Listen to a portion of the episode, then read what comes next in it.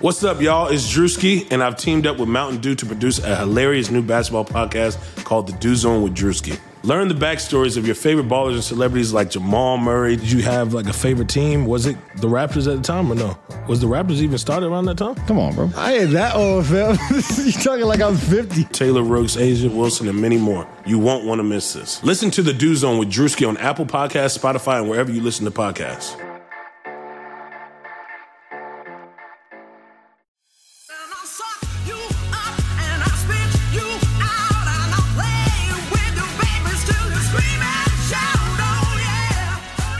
Hello, hello, hello, everyone. Welcome to Burn It All Down. Lindsay Gibbs here.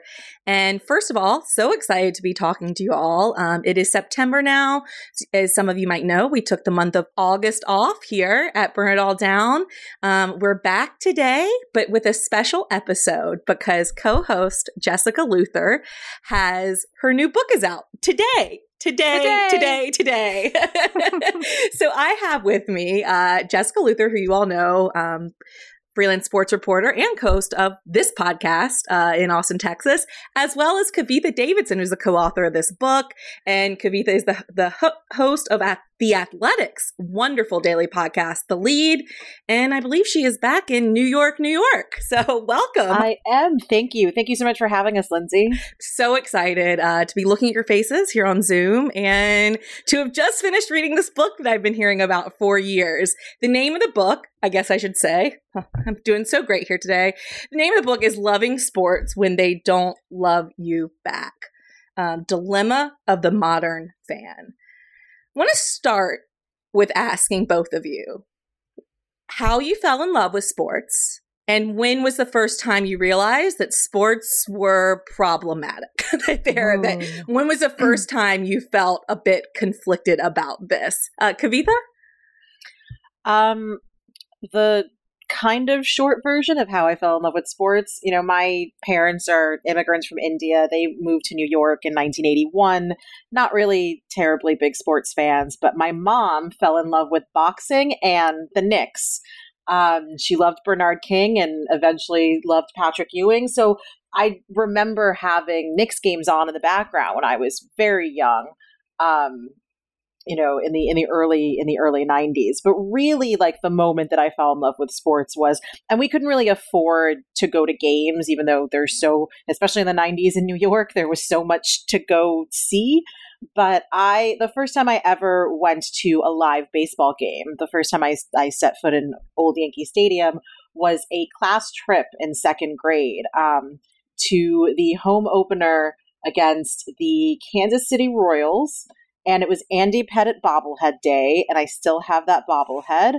Um, and I just I I'd never experienced anything like it. I fell in love with that feeling that you know when you're in a ballpark specifically and 57,000 people are cheering at the same time and you can feel that sound in your chest. Oh. Do you know what I mean? Like yes, that feeling was so I, I addictive. I just never felt anything like that before. And, you know, I was 100% that person who went in like, what, you know, what's this baseball thing? And like, if I could have, I would have come out with like a foam finger and like decked out in pinstripes, right? Um, and, and I've been, I guess, just chasing that feeling ever since. And, you know, the mid, the mid to late 90s was a really good time to chase that feeling by being a Yankees fan. Um, so yeah, but I just always it was it was just really beautiful. Like you know, Yankee Stadium in the South Bronx is such a microcosm of what makes New York great. Um, of you know people speaking every language and people who you know of, of every skin color and and every age group just kind of unified around this one thing. Um, and I found that really beautiful. So yeah, that's that's how I became a sports fan. I couldn't tell you the first time I realized sports were problematic. Um, I think professionally, it, it's probably been a more um, concerted understanding. And, you know, when I first, really first became a sports writer, it was uh, about half a year before Ray Rice, um, Ray Rice's accusation. I think that, you know, we just saw everything kind of come to a head in 2014 um, about athletes being accused of things. Um, the NFL covering up its concussion scandal. Like a lot of things happened in the span of a year that um, kind of brought up all of these conflicting things that we have and all of the ways that sports and our ethics and our politics intersect. So, um, but I, I do tell people, you know, kind of the first one of the first times it'll always kind of be seared into my memory about, oh, like this really, sports really isn't a thing that's for me. Like it's not, I'm not supposed to be in this space. Was I wrote a column about Derek Jeter um, the day after his very last game. And, you know, a lot of what I wrote was a lot of what I just told you about falling in love with the Yankees and, and kind of what Derek Jeter meant to me. It was the least controversial column I think I have ever written. it was literally just Derek Jeter is good. Um, thank you for playing baseball for so long. Nothing political, nothing about, um, you know, women's issues or domestic violence or anything. And one of the comments that I got was, Kavitha, because I mentioned that my parents are immigrants and, you know, they're cricket fans and not really baseball fans and that kind of thing. And one of the comments that I got was, Kavitha, now I realize why I disagree with everything that you say. You're 25. I was 25 at the time. Um, and you're an Indian immigrant and you only know cricket. And how how did you get a job writing about American sports other than affirmative action? And that was that mm. was kind of the first time I was like, okay, yeah, like people people don't think I'm American enough to be a sports fan, or you know, um, and and that that brings up so many emotions in other people about just like literally my existing in this space. So I think that you know Jessica and I have both experienced being othered, obviously, and obviously you have as well, Lindsay. And I think that um, you know I'll I'll always remember that comment for kind of keeping me going, but also just as a reminder that um, you know, what we do rubs people the wrong way for a lot of reasons. Hmm. Mm, absolutely. Yeah. yeah. Um, it's so, so funny now that I'm thinking about it. I think the three of us really kind of came onto the scene, the writing scene, at a very similar time because it yeah. was around, um, I think the Ray Rice stuff was when I started branching out of just doing tennis writing because I'd just been doing tennis writing before that. And that's wild to think it's been six years now. Um, yeah. Jameis Winston was seven years ago wow. this year. Yeah. Which was mine. Um, yeah, about to say, yeah. yeah, that was my, uh, when I started writing critically about sport, I guess. But I have a, so I have the sort of cliche story that I grew up with a dad who loved football a whole lot. He was a huge FSU fan and a huge Cowboys fan. And we had one television. This is the 80s. And there was one TV. And on the weekends, you watched what he was watching and he taught me all about football and I loved it deeply. And I think that just sort of branched into loving sports in general. I played basketball when I was in middle school. I'm tall. I was a center. I was six. I probably wasn't yet six feet, but I was taller than everybody else. And like my dad taught me to play basketball in our driveway. Uh, so I have that kind of story. And then I say this all the time, but I only applied to go to Florida State. That was the only place I wanted to go for college because I wanted to watch Florida State football, and I did. And bless my husband's heart, Aaron is like this like side character in my uh, in my podcast life, but uh, he didn't care anything about sports, and yet he went with me to New Orleans to the Superdome to watch FSU uh, win the national championship when we were in college. But I'm trying to think when I figured, like when I first started to think critically, because at that point in my life, I did not. Like I wrote about this in my first book, like uh, Peter Warrick. We had, there were issues with that Florida State team that I was willing to bend over backwards to explain away as a fan.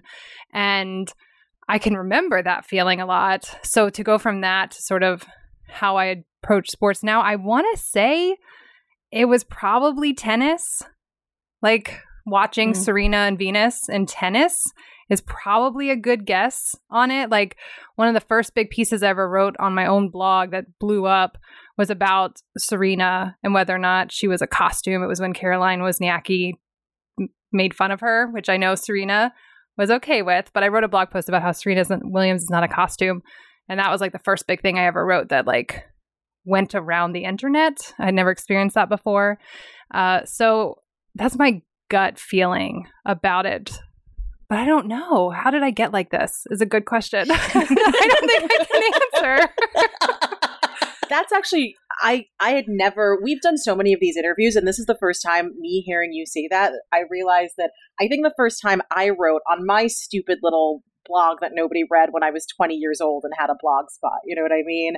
I wrote a post about um about Serena the the way that the media was attacking Serena after her her blow up at the 2009 US Open um and basically i wrote about how she's being portrayed as an angry black woman and we never you know all the things that we talk about whenever this happens and you know nobody ever criticizes Djokovic or whatever. And i i think that might have been the first time that i wrote something that obviously only i read but something along those lines um and it, i wouldn't you know it doesn't surprise me that it would be serena williams to bring all of those issues to the surface for us. Well, I can remember, and I don't, I think it was 2007, and maybe Lindsay remembers this better, but Serena went away for a little bit and then she came back and she won the Australian Open. And she was a little bit heavier than she had been when she went away. And she came back unranked, I want to say. Is this right? And mm-hmm. then she just tore through that tournament and won the Grand Slam. And I will never forget. I, I, do remember this really well. Every single time she stepped on court, they had to talk about how much she weighed and that she wasn't fit and could she do it again. And I just remember like talking to the TV because I was so pissed at how they were talking about her. So I definitely have been that kind of fan who like talks back to the TV. And I definitely remember feeling so angry on her behalf because I was like, she she is now in the semifinals. Like, at what point is this conversation over? Which it wasn't until she actually won the whole thing. Uh, and I don't even, it wasn't even over then, let's be honest. And then we'd have just have that same conversation every year for, until she retires. Yeah. It's geez. still going. So the book is a series of, I think, 14, 14 or 15 essays, chapters, delving into different issues within sports that if you are a progressive thinking fan of any of any sort, give you pause at times and make you kind of question. Um, just in general, because I know so listeners to this podcast are people who deal with these quandaries a lot. Like this, you've probably done a lot of interviews with uh, some audience where these are some new ideas, but that's probably not our listeners. So I want to ask when you, how did you come to this idea for a book? And I guess why did you decide to organize it this way? I think people will be interested in a little bit behind the scenes of how this, how, how this came together. Jess, do you want to start? Yeah. So I, I had a friend years ago now mentioned that he would like to see me write about problems in sports kind of book. And that was just like sitting in my brain. And then Kavitha, I don't know if you remember, like, I can't remember the specific moment, but she and I were joking about those, like, how to how to talk about sports with your boyfriend who loves them when you don't, or like whatever you know, how to talk how to about like, the Super how to, Bowl, how to fake it at a super at a Super Bowl, Bowl party, party. Oh, yeah. something like and, that. Yeah, yeah. And so like the initial idea was almost a joke response, like how to talk to your boyfriend when he doesn't understand basketball, or like that kind of feeling, and it's so hard to like pinpoint how all of this changed. I mean, we've been doing this for years. Books take a really long time. And so, you know, we took it to UT Press and we have this brilliant editor, Casey, uh, credit to him forever. And he probably was the one that like steered us to think about how we wanted to structure the book and like what topics we wanted to do. But, you know, loving sports when they don't love you back, every chapter title has something similar how to i wish i had the book in front of me i don't even know the chapter titles but like how to i do there it is i'm actually looking at the book across the room from me but yeah. Forgiving the doper you love, cheering for a team with a race or, racist mascot. You're right. It has a little bit that how, how to, yeah, um, the the titles. Yeah, it was originally called "How to Love Sports When They Don't Love You Back," but how is hard how is a really hard thing to answer when you're talking about systemic issues and but you're speaking to individuals uh, and everyone's drawing their own lines. And so we didn't want to repeat in every single chapter. The way to do it is for every individual to figure out for themselves like that that was a repetitive thing. So i guess i would guess that it was probably casey as a good editor like steering us once we brought this pretty general idea to him. And i think we picked the topics based on things we either cared about or thought were interesting or were things that we knew were specifically um, um, things we could really hone in on through sport. Kavitha, what's your memory of this? Yeah. Yeah. I mean, we didn't write anything in sequence. We didn't have a sequence, frankly. Um, a lot of the book just what now that we've had like a little bit of time to reflect, even though it's been a wild year already, um, the book evolved so much in the process of making the book, right? Because, like Jessica said, it started as this kind of like we were just fed up, frankly, and pissed off, and we wanted, and we were just like, we should just write like a snarky book, you know, about you know men who know nothing about sports and still treat women this way and all of that. But it evolved so much from that. It was originally a how-to, and then we also realized in that that it it's really hard to make solution like prescribe solutions for these things because as jessica said these are systemic things but also on the individual level the way that these issues affect us the way we react to them is so varied. There isn't just one prescription or one solution for that. Um, but yeah it was definitely casey who figured out chapter transition and what should go where and what made sense to put to put where and everything like that and i don't think that i like i had no expertise or say in that like I would, you know like how, how do you how do you really um, how do you decide that kind of thing you have a good editor so yeah i great. mean one of the last things that happened with the book was we put the chapters in order so we had oh, a wow. different order that um, because this is a university press, it actually went out to anonymous readers and we got feedback. Uh, we had to do it that way. And because then the press, some board of university professors, I actually don't even know, they have to approve it's like it. It's peer review. Yeah. yeah. And so you do a peer review, and then these people that are associated with the university actually approve it after that. And so we had a totally different order for the chapters at peer review point, And then Casey was like, this isn't flowing right. We need to fix this. So that's like actually one of the last things that happened with the book was getting that flow right from topic to topic. That's amazing. Yeah, it's funny. I mean, so I love the book, everyone, and I know I'm biased, but I I honestly didn't expect to learn that much because uh and that's no insult to either of you, but it's just because I uh This is your space. Yeah, this like, is my space. Yeah. But yeah. but I did and I think it just it hmm. um it really and it wasn't even just just learning it was just the putting the things back to back and i think it made it so clear that sometimes it seems like all these problems are different um but hmm. there there's a root of all of this that's the same you know uh, my the, dog is it just popped up and Kavitha is very excited to see Mo. Jess is over because Jess sees um, Mo all the time. I was like, oh, there's Mo. Uh, yeah. one, of, one of the other last things that we did in the copy edit process was we had to do the work of saying, as we talked about in chapter four, like we had to do the mm-hmm. like we had someone who read it and said, "Hey, this is connected to this chapter, and this is over here, and this is over here," so that um, we could tell the reader, like we could signpost signpost for people reading, like, yeah, and this is tied to this other thing, and this is tied to this other thing, because so much of what we talk about, like you said, is it's the same shit in sports, right? and they just man- it manifests in different ways, and so how it manifests. That that yeah. was part of the work right at the end too, was making sure we were making those connections really obvious.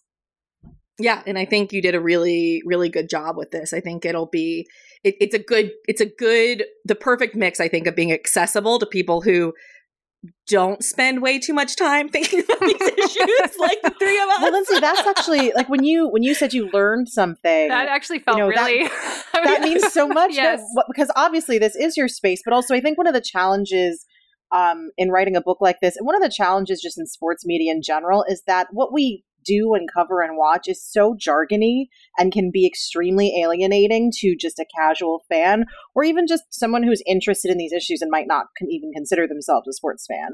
Um, and this is something that I deal with in in my show. You know, it's a daily show, and we focus on like sports storytelling.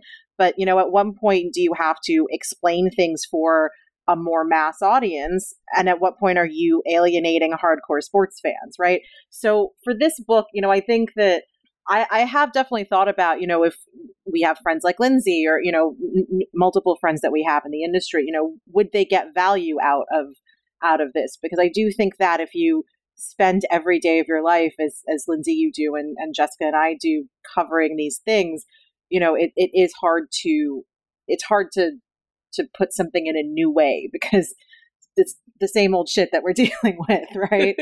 um, so that that just that meant a lot. Thank you. Uh, I mean, I was disappointed that you didn't give me all of the answers, though.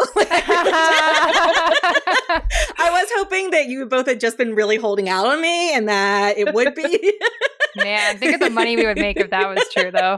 So Can you I think imagine you- if we just had the, those secrets and we were just like, you're just going to have to wait until the book comes out and then we'll fix sports. you, you mentioned in the intro, like, this isn't going to have like all the answers. And I was like, darn it. Slam that book closed, throw it across the room. Yeah. So I want to, uh, you know, I could talk in depth about all the chapters, but we won't do that. Um, but there are a couple of chapters that are topics uh, that I have thought a lot about that I kind of wanted to discuss, and one of them is doping. And I know Jess will be thrilled because Jess always wants to talk more about doping on Burn It All Down. this And is this is like the behind the burn information here, which is like related directly to writing this book. Like mm. I became obsessed with how we think about doping because I was working on this book and, and that chapter.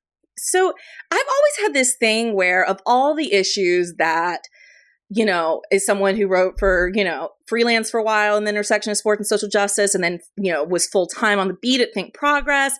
All the things that I felt like in this this space I should really care about, I did. Do you know what I mean? Like like gender equity, LGBTQ plus rights, you know, um, you know, taking money away from the owners, you know, uh, not no public investment in the stadiums. But the one thing I could never get up in arms about or really seem to care about was doping. It's just never uh, done it for me. like it's never been something I um I've ever been able to pearl clutch about. And so you do I guess uh, first off and maybe I'll start with Jess just because I know this topic. She, she wants to talk about this so much, but Kavitha as well.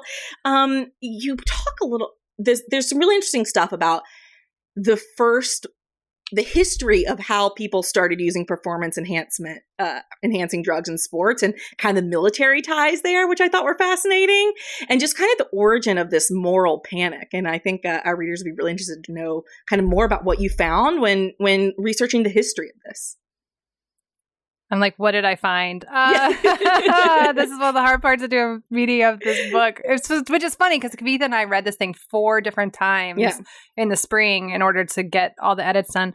Um, yeah, doping is so fascinating. I will say I used to be real self righteous about it. And I think part of that was living here in Austin because one of Mm. the, and I, you know, the, the chapter is framed around Lance Armstrong because he is so famous for this and for holding out for so long and himself being so righteous about it. But like I lived in a place that felt deflated when it became clear that he had lied and like why why like what is it um, i work i used to go to a 24 hour fitness here in austin. That was lance armstrong 24 hour fitness. And all of the pictures on the walls were lance armstrong. And that was like your motivation. And then they had to take all of that down. So you know uh, i used to be that person. And now i'm the other side of like well, yeah it doesn't it, it doesn't do it for me lindsay. Um but yeah it's the one thing I will say about doping is it does matter when it's literally harming or killing people, right? And like that's the one that makes the sense to me when they want to regulate that. Um, and so a lot of the history of doping was people doing really wild stuff and then just dying on in bike races, right? I, that's my memory. You, Yeah. Lindsay, I feel like you know it better at this point than Well, I do. It, was- that too, but also to get more out of sol- like soldiers and Yeah. stuff. It was like it was like governments, and I thought that made so much sense when I read it. so about after it. World War Yeah. Two, right? Like Two. so there yeah. was all this work around it because you want being a soldier is incredibly hard. Your adrenaline is pumping. You have to go, go, go. You don't sleep very much. A lot of the same kind of stuff, especially for endurance athletes. Mhm. So it makes sense on some level that it went from that to athletics. Uh, and then, of course, we went from World War II and then into the Cold War, where athletics and doping and all these sorts of things took on this nationalistic um, Cold War, where they were using athletics to to fight that, and so doping became a moral issue wrapped in nationalistic ideology, and and I think we still can't quite un- unpar- unpack those things that um, really, uh, you know, I think when you say doping, you think of East Germany. It's like to me, Mhm. I don't know. I was born in 1980. Y'all are younger than me, but that's sort of what I think of. And even now with Russia and Yeah. everything that happened with Sochi, which is again systemic cheating within sport. And I'm not like, they should be allowed to do that. like, that's not my argument here. Um, but there's a way that yeah that is wild when you think about it to go from military into the cold war and then even now with whatever kind of cold war we have now it's still manifesting and it th- that doping is playing this really critical role in all of that Yeah. And Kavitha, I know you as a big baseball fan. I was wondering what your thoughts on this are because of course, I think the first time I heard about it was, you know, steroids in baseball. Like, you know, I mean, I I'm not a big baseball fan, but I was I didn't grow up North Carolina's just not that big of a baseball place, but I was glued to the television with my dad, you know, the the summer of Sammy Sosa and Mark McGwire. Like that was I've never watched that much baseball in my life, never watched so much since. like it just it really Well, was. right. I mean, moment. and and baseball has the added uh, element of being so steeped in its own tradition and history, And right? purity. So the and purity. there's a Purity. purity and that's so important to doping the purity in baseball is often overstated, but you know, baseball loves to prop up its own mythology and its own, um, you know, history and traditions, and and you know, positioning itself as the national pastime, right?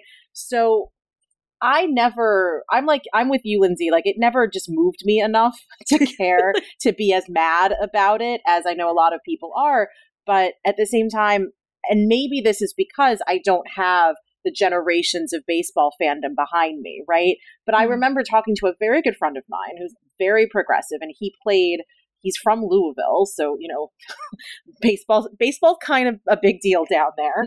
Um, and he played baseball in college and he basically said that um, you know, he doesn't watch it anymore because he feels like he was betrayed by people doping and, and by the league allowing this to happen, which is also a, a very fair thing there. And I can't argue with that, right? Like I Mhm. can't tell him, even if I don't personally feel that way, I can't tell him that he's, you know, being self righteous or something. But um, I do think that in baseball, we have to acknowledge that baseball has never actually been as pure as we think. Um, and that's what's been really difficult for people to let go of in the in the PED and steroid conversation. And even if we're not talking about performance enhancing drugs, which there is just a long history of greenies and amphetamines and all kinds of substances being used um, in every era of baseball, but we're also talking about a sport that obviously didn't integrate until un, until 60 years ago. Um, we're also talking about a sport that has entire early eras called the dead ball era, and, and you know, uh, and and then the home run surge after that, where like spitballs were just a thing. Gaylord Perry is in the Hall of Fame, and his most famous pitch was an illegal pitch.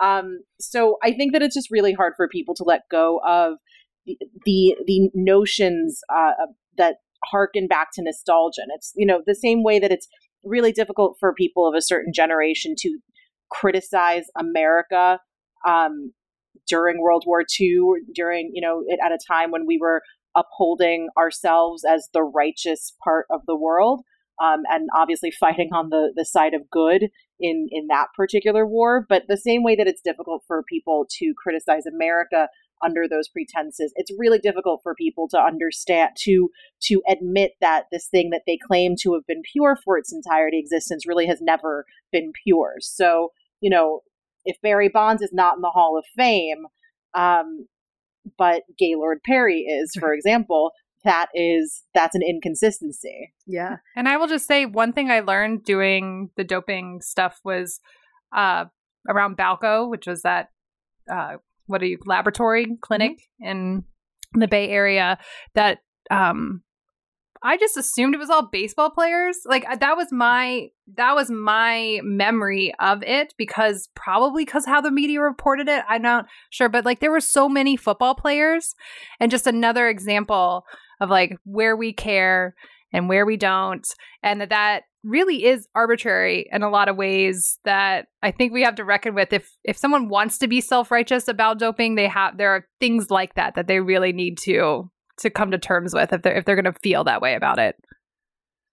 Yeah, and I think it's for me, it's always just comes back to just this concept of fairness in sports and um, how, like, I do understand. I have friends, or not really friends, but people I've gotten to know through this work, you know, who competed against, um, you know, Russians in the Olympics when they were doping and who are, you know, now in these um, clean sports, you know, committees and everything like that. And I understand that. Like, I understand feeling um jilted by by that and i mean that program they had in sochi with like the cutting the hole in the lap, like that's just like it's one of the most bizarre things i've ever read about what was the in my it was icarus life. icarus where they yeah. do the great graphics of it. if you haven't watched icarus just just to see the graphics of how they moved the the pee samples or whatever they were through the buildings was fantastic it's very good and it starts with the concept of this guy this kind of i mean he's a good athlete but like regular kind of good athlete being like how how much can He doping dopes. help me Yeah. like he just like purposely doping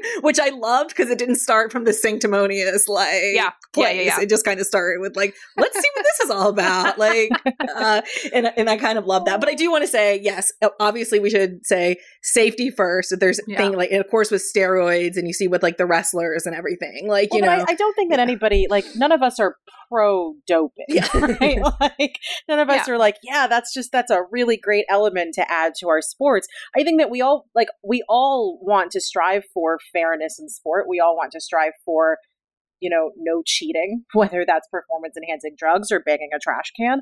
Um, but but I think that that just because we want to strive for fairness and no cheating, that doesn't mean that we can't forgive the people who have cheated or we can't somehow get over get over that, right? I mean, I And kind try of to- buy Lance Armstrong's point that like everyone was doing it because they were all doing it. That's how I feel about Alex Rodriguez too. Like yeah, I'm just so like, it's yeah, very like, I don't know if I'm like, yay, you cheated, but at the same time, I kind of buy that argument, and I don't know where to put that as a fan, but I do think that that's something if we're going to be fans that we have well, to I think think that through. I think that that's one of those issues that you know we talk about a lot of issues in the book where we expose how unfair we are to individual athlete, athletes instead of the systems in which they exist and instead of the teams um, and the leagues. And frankly, I think that most of our anger is directed toward individual baseball players and not MLB. And MLB knew this was happening, and and you know it was good for the game. So right. you know, Right. I, I think that that's you know these are the kinds of questions that we're asking fans to think about.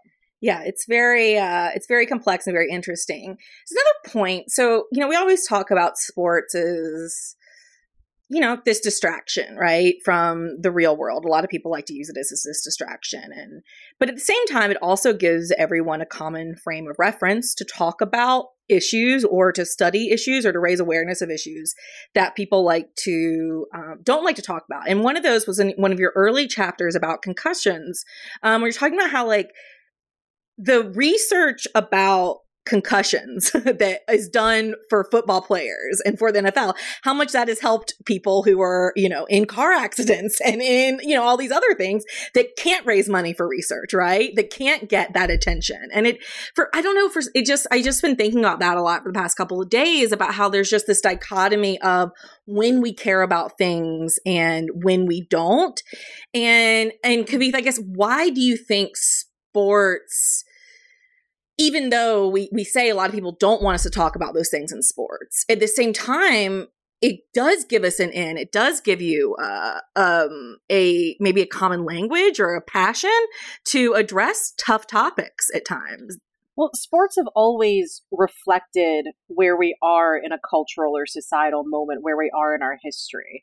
Um, you know, there's it's it's not a coincidence that baseball integrated, you know, five to ten years before the civil rights movement really, um, you know, gained steam. Um, so, but I also think that sports are supposed to be such a pure meritocracy um, that you know it allows you to kind of navigate through all of the more complex topics because the actual like playing of the sport is very straightforward there is a winner and a loser Mhm. there is a higher score and a lower you know like it's it's very tangible in that way um you know i've always kind of I'm sorry, I love your dog so much. he is like, uh, he is uh, very much having. He is very mad at me right now for not being outside with him. um, but I think also, you know, what you said is sports also, it's sports also, they're a way for us to engage with people that we wouldn't normally engage with if we weren't all fans of the same team, right? Like, I mean, I have plenty of sports fan friends. I have plenty of friends who are fans of the teams that I root for that we didn't go to the same colleges and you know we don't we didn't grow up in the same neighborhoods we probably wouldn't be friends if it weren't for these things so it allows us to start those conversations with people that we definitely wouldn't be having those heavy level of conversations with Yeah. Do you think to add to that, Jess? Yeah, um this is going to sound weird when I say it especially to this group, but there's it's almost easier to have some of these conversations when we talk about them through sports even though we know how hard it can be to still have those conversations when you do it through sport. But like you said, there's something about like I'm thinking about what you just said about brain trauma after car crashes versus to NFL players and while we probably all know people who've been in car crashes or we've been in car crashes, but like how many people do we really know who've had brain trauma associated with it versus we all watch, well, not all, but a lot of us watch the NFL and we understand how to have a conversation around brain trauma in that space just from all viewing the same thing at the same time. I mean, now is even different because we have social media. So there will be a horrible hit and it'll just be everything that's everyone's talking about on my timeline for the next 30 minutes until they move on to the next thing but still there's a conversation about it whereas we're not having that uh, around brain trauma and other parts of our society right um, the one thing i'll add about that is um, I, I I'm really sure that we use Lindsay's work at ThinkProgress in this part of the chapter, but uh, that it's gendered then, right? So we do have all this work around brain trauma, and it's mainly around men because we mainly do it around the NFL and soldiers, and we leave out domestic violence victims and female athletes and all kinds of women who struggle with brain trauma. So that's the the downside of, of where we put our attention, but I I do think there's something easier about it in Yeah, sports, it- which feels strange to say out loud. It's like even that the candy, the inequality temptation. or highlights but even that inequality just highlights highlights the inequality that exists in brain trauma research overall my my i've thought about this a lot um after especially after reading and, and working on that part of that chapter um my my mother is a neuropathologist and we talked very recently about something that we had never really talked about before which is how when she was coming up getting her phd she was only learning anatomy on male cadavers. She was only taught male biology as the standard, basically. And you know, my again, my mother studies studies uh, neuropathology. She studies the brain. So you know that that dissonance isn't just that's this dissonance is something that we discuss when it comes to male athletes versus female athletes, but that absolutely exists when it just comes to Medicine, women being studied and just Yeah. medicine in biology, general. Yeah. yeah. Yeah. I got to say, you did use my work there, and it is it feels good to have a piece that I think maybe 500 people read, if I remember the Chartbeat stats. Because I remember Which- working very hard on that piece, and it disappeared from Chartbeat immediately, and was at the Ah. bottom of the of the things, and then to have it to have Very it come good. back, it, it was good. I was I was impressed with myself. Five years later, oh, that's so funny. Um, so let's kind of tie this all into what we're seeing now with um, the athlete protest and what we've seen this last week. Um, first of all, everyone should go check out the hot take that Jessica did with Amira Rose Davis and some of um, her other academia friends who are amazing about the athlete strikes that we've seen in this past week. Um, but to me, it makes so much sense that we're seeing athletes recognize their power as we reckon with race in the country and one of the most real ways um, we have in a while. And because racism is so much the root of so many of these inequities that we deal with within sports. Um, you all really focus on, you know, athletes' rights during your chapter about the NCAA and March Madness. And I just want to know for both of you, um, do you see these, um, what we've seen this summer in the NBA and the WNBA with players, um, you know, deciding to sit out for games um, because um, after, you know, the police shot Jake, Jacob Blake and, um, you know, demanding more attention to that you know, we're starting to see NFL teams cancel practice to, um, you know, have discussions over this and talk about what they can do as organizations. Do you see that entering the college space, and do you think that's going to impact um, what we're seeing, you know, in college athletics. And of course, this all ties into co- coronavirus too, because we've seen more organization from athletes. And I know, Kavitha, you've talked about this on your podcast. We've seen more organization from college athletes, especially college football players, um, because of the lack of COVID protocols and everything this summer. So it just seems like athletes are, uh, young athletes are really recognizing their power. Kavitha? Yeah, I mean, absolutely. We're seeing that change and that shift um, among the younger generations. Jessica always brings this up. Um, and this might be the only thing that I'm more optimistic than she about.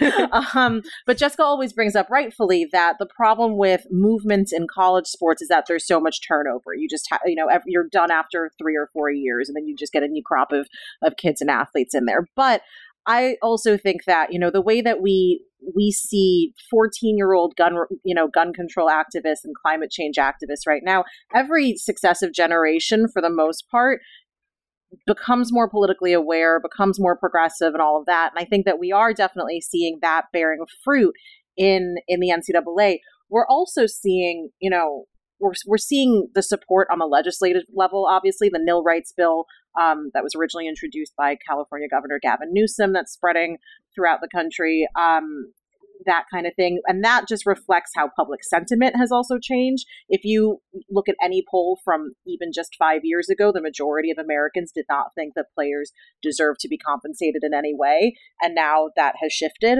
Um, but you've also got, we've also gone through an entire summer where these athletes, professional and college, have been told for five now going on six months just how much they're worth to us that we you know how much money is, is these these leagues and these teams set to lose from their broadcasting deals how many jobs are dependent on them taking the field. So even when that happens in the college space you now have a bunch of 18 19 and 20 year olds who are who have been told for 5 months that they are monetarily valuable to their universities and you know, I think we all obviously knew that, but now they're like, okay, you know, if these systems and these universities and these institutions are acknowledging that to us, let's turn that into actual material gains.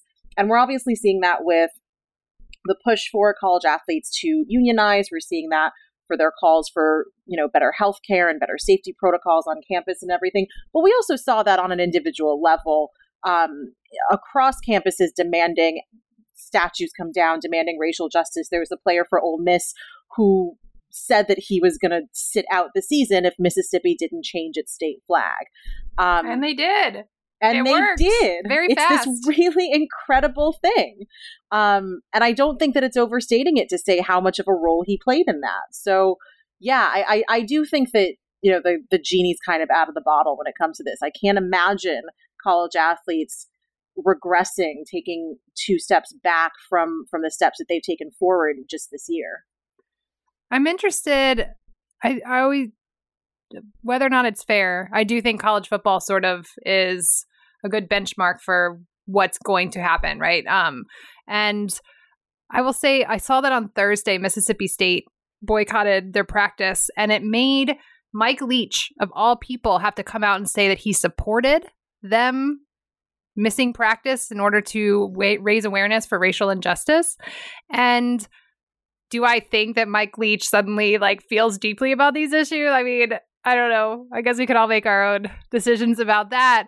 But I do think thinking about like if this affects college football recruitment, if college football coaches have to figure out how to uh, navigate their way through this in order to continue to recruit the best black players around the country, those are ways that could lead to real material change, right? Um, because those coaches have big pocketbooks and they care very deeply for them. And so I don't know, there is a part of me, I am cynical. I do worry about, like Kavitha said, the fact that they're only there for so long. So it's a huge risk. They don't have any rights really as um, athletes uh, and in college. And so, especially if they're trying to get to the next level, they're really risking a lot. And, and it's hard to ask 19 year olds to do that. Um, and then they're gone, right? So then you have to, you're always starting over in that space. But man, the idea that Mike Leach is out here talking about the importance of racial justice uh, is, you know, how did we get here? I don't know. It seemed to happen very fast. And if that can happen, I don't know, maybe one day we'll get Dabo saying something and then I'll just have to go lay down on the floor. I don't know. But it does seem like that's possible at this point. And if they have to do it in order to recruit these players, and they're going to do it and that might really matter as far as the sustaining of this kind of stuff of this movement we're seeing well and and that's exactly right and every reporter that i've talked to has said listen we can we can sit here and talk about whether these coaches actually believe in what they're saying. But at the end of the day, you know, I have a sports business background. If if the action is there, I kind of don't really care about the motivation. You know, I don't think that Nike suddenly woke up and decided that Black Lives Matter. I think that Nike recognized it was good for their business to embrace this movement, um, which is fine, honestly. Um, and we have heard from a lot of a lot of reporters that um, the ability to continue to recruit top level black talent, as Jessica said, is a huge concern here. What's also, I think, going to keep this movement building is that we are seeing real challenges um, from particularly the NBA putting a huge investment in their G League and actually positioning the G League to supersede college for mm. high school athletes who want to who want to end up in the pros. Um, so it's going to be. I mean, that's very much in its nascency, but it's going to be interesting to see what what um, what effect that has. But at the very least, it it keeps the it keeps the pressure on the NCAA to continue to evolve. Yeah, I completely. Uh, I, I do think the G League I hope the coronavirus doesn't really ruin what the G League has going because I know there's already questions about, um, you know, when the G League will be able to come back. But t- talking with a bunch of WNBA players, you know, they're saying that, you know, yeah, if they were a recruit right now and the recruits they're talking to right now are paying attention to what these college coaches are saying, you yeah, know, absolutely. And, and are flocking to programs that have we've had a lot of black female not a lot a lot is a big exaggeration but i think it was something like four of the five most prominent openings in women's college basketball this this off season like in the big schools were filled by black female former players. And that is huge. And you saw them that it's helped them a lot in recruiting. And i think you're going to see more and more of these young athletes wanting to go to schools where they're coached by someone who understands the trauma they're experiencing and who supports them in using their voice. And I think, you know, that's going to be a game changer. To kind of wrap things up, let's talk a little bit about how this this goes into ownership and all that stuff because you wrote a big chapter about you know dealing with all this stuff when you don't love your owner. And let's see in this last week you know to make things a little current you know we've we've gotten a lot more information about kelly loeffler and how you know before she became got into politics, nobody saw this side of her, right? Like that she was really into basketball. And I think the reporting this week has just made it more and more transparent how much she's just using this, right? Like how much she's using her team in order to gain power. It almost makes it ickier for me that she didn't that this aren't her true beliefs. like like it just it makes it ickier, you know? And then of course we have Dell Loy Hansen, the owner of the Utah Royals and the um uh, Salt Lake Yes, Utah Salt Lake and um in in MLS Whoever those and, men are. WSL, yeah, in Utah, and, and, the Athletic did great reporting Sorry. over, uh, you know, over the Athletic. They did great reporting on his racist Shout out history. To Meg Linehan and our whole soccer team. Amazing. Yeah. I mean, and he just announced today that he's. We're recording this on Sunday that he is releasing his shares. Um, we've had, you know. more reporting on how bad Dan Snyder is. And, you know, he finally um, announce a name. Do you think this tipping point that we're seeing head to coaches, that we're seeing give athletes more power, do we think this is going to change the demands on ownership groups? Hmm. and maybe change models going forward. Kavitha? I hope so. this is where you know that slight flash of optimism goes right out the window.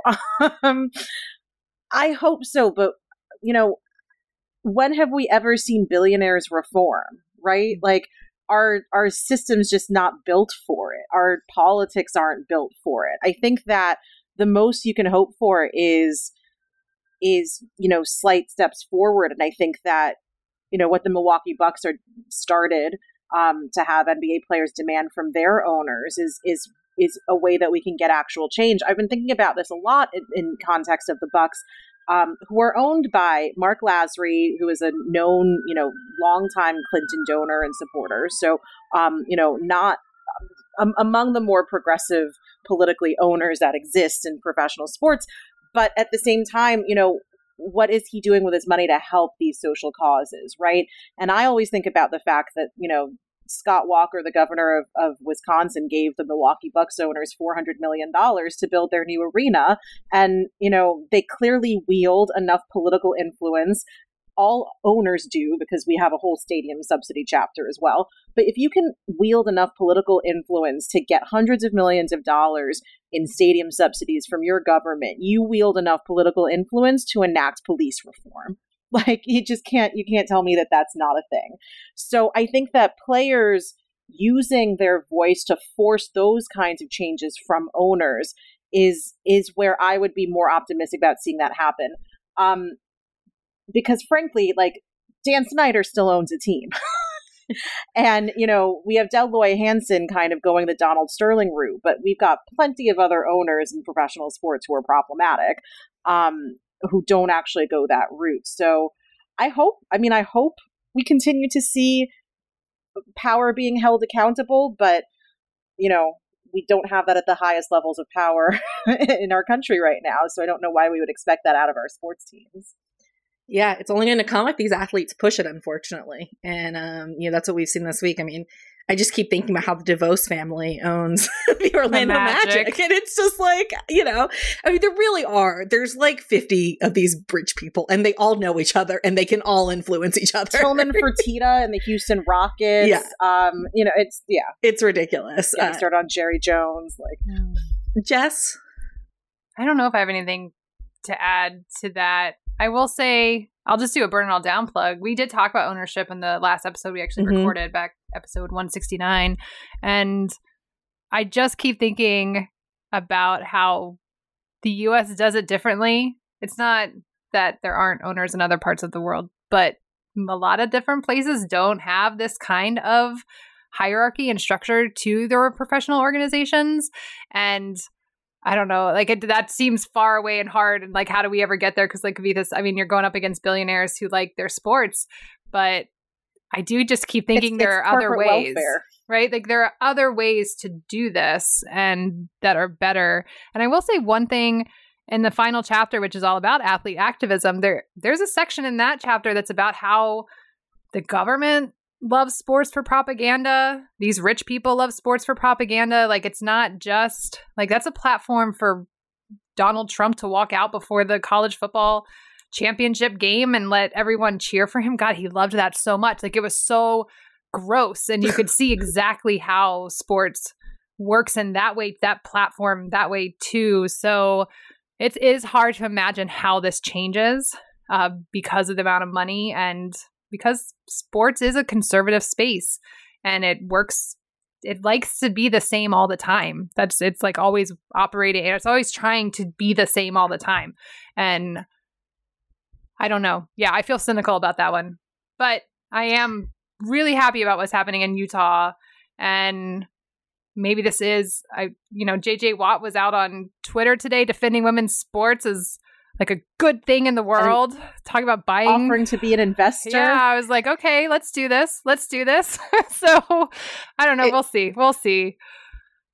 It's it's what we The need, and I've got I've got a Q and A coming up on Power Plays this week with one of the with Ginny Gilder, one of the owners of the Seattle Storm, and you know one of the things she talks about is how could we can we do this differently in women's sports. Do you know what I mean? Like in women's sports, is there an opportunity still to not Yeah, get not get stuck in the same Yes. owner versus player? And, and you know, she talked a lot about about it Hmm. in CBA negotiations and not wanting to be so owner versus player because they're all you know more on the same page.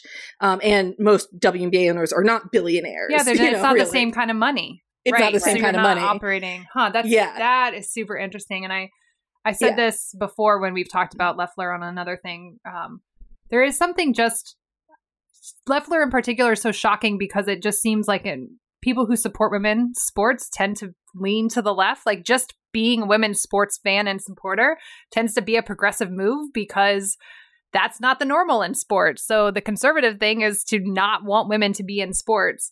And so I don't, they're just always, um, Jen Doyle wrote that piece about Caster Semenya that is so brilliant. And she talks in that piece about how women's sports is where we break all the rules. This is like, this is the place where things get rewritten and we can think differently. And that's part of what's so upsetting around everything around Caster.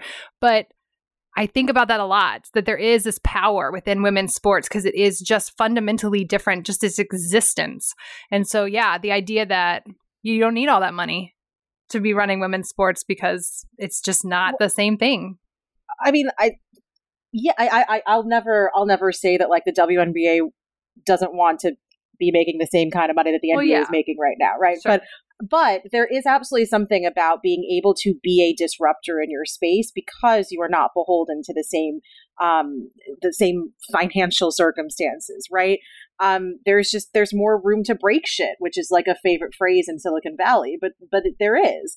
Um, and if you think about how radical what the what the Milwaukee Bucks did and what what NBA players are doing right now, Maya Moore sat out two seasons in a Hall of Fame career to do this, and she, you know, I think she people did commend her, but it didn't seem like as radical a thing as as when the Milwaukee Bucks walk out of a playoff game because of the money and the attention and the eyeballs involved. But at the same time, she sets that stage. We don't have um, the Bucks happening without a Maya Moore happening, and Maya Moore probably isn't able to do that if she's if she's making seven times more money or if the television contracts are as big as they are in the NBA. So, yeah, I mean, it, it's like like Jessica said, it is wild to me that someone who, who exists within that paradigm thinks the way that Kelly Loeffler does. Yeah, it's it's wild, and you know we're seeing this weekend with Athletes Unlimited getting launched, a new women's sports league that's kind of it's a completely different ownership model where players are kind of involved. There are no really team owners, um,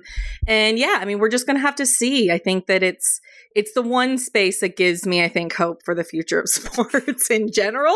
Although, of course, I'm excited about the future of a lot of men's sports too. All right, gonna give you both the last word just on what the book means to you and why why people should go go grab it. Uh, Jess, Yeah, uh, it does feel like what does it mean to me? Um, it's it's really fun to see it all together because it is all these different things that I work on a lot. I mean, it does feel in a lot of ways like burn it all down in a book. Um, it's these things that we care a lot about and we talk about on the show. I feel like the fact that I was doing the show while working on the book was good. The book is better because I was on this show talking to you all every single week and thinking through these issues. And I just hope that people, especially people that are listening to this podcast, listening to Burn All Down, I hope when you all read it that you just feel seen, that like you're like, oh, yes, there are other people who love sports like I do, and you can still be critical of it and and love it. Like that being critical is part of love. And and that we all just I don't know, Kavitha and I really love sports. Um and I think I hope that all that comes through. Yeah, we yeah, I mean exactly that. We really love sports. We want to be able to enjoy them in the same way that everyone else seems to be able to, right?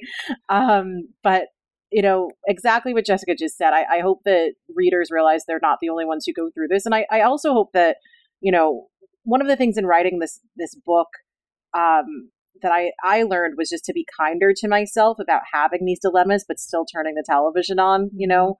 Um, and I, you know, we don't want to be preachy. We don't want to make fans feel bad about themselves. We don't want to tell you that you're bad people because you recognize that some of these these bad things exist, but you still can't you know, completely boycott, um, for lack of a better way to put it. So yeah, I just hope that people that people find community in it, that people find some comfort in it, and I hope that some shit actually changes.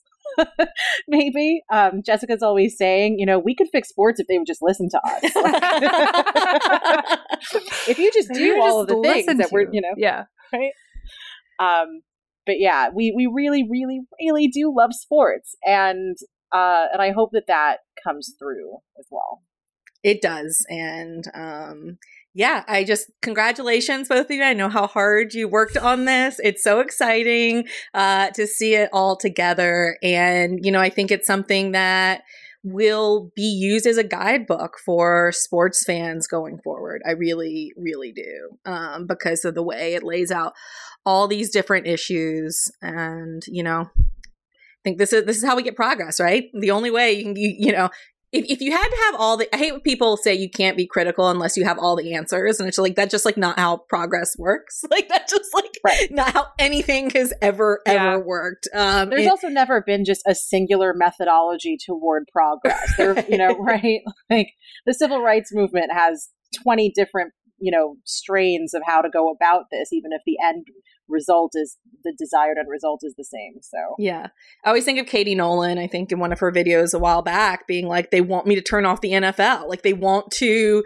you know but i want to stay in it and be critical of it because i love it you know i want to stay tuned in because i love it and i don't think that they deserve to be able to kick me out, right? Like, no, I'm going to stay here and keep holding you accountable for these things. And Well, the only the only way that the status quo actually changes is to have people like us and Katie in the industry doing that work because frankly the, the the only reason that sports and that any industry is allowed to maintain um, its its terrible practices for as long as they do is because the same people have been in charge so And I yeah I think you know we're starting to see uh, different voices are being heard, and this young the younger generation gives me hope.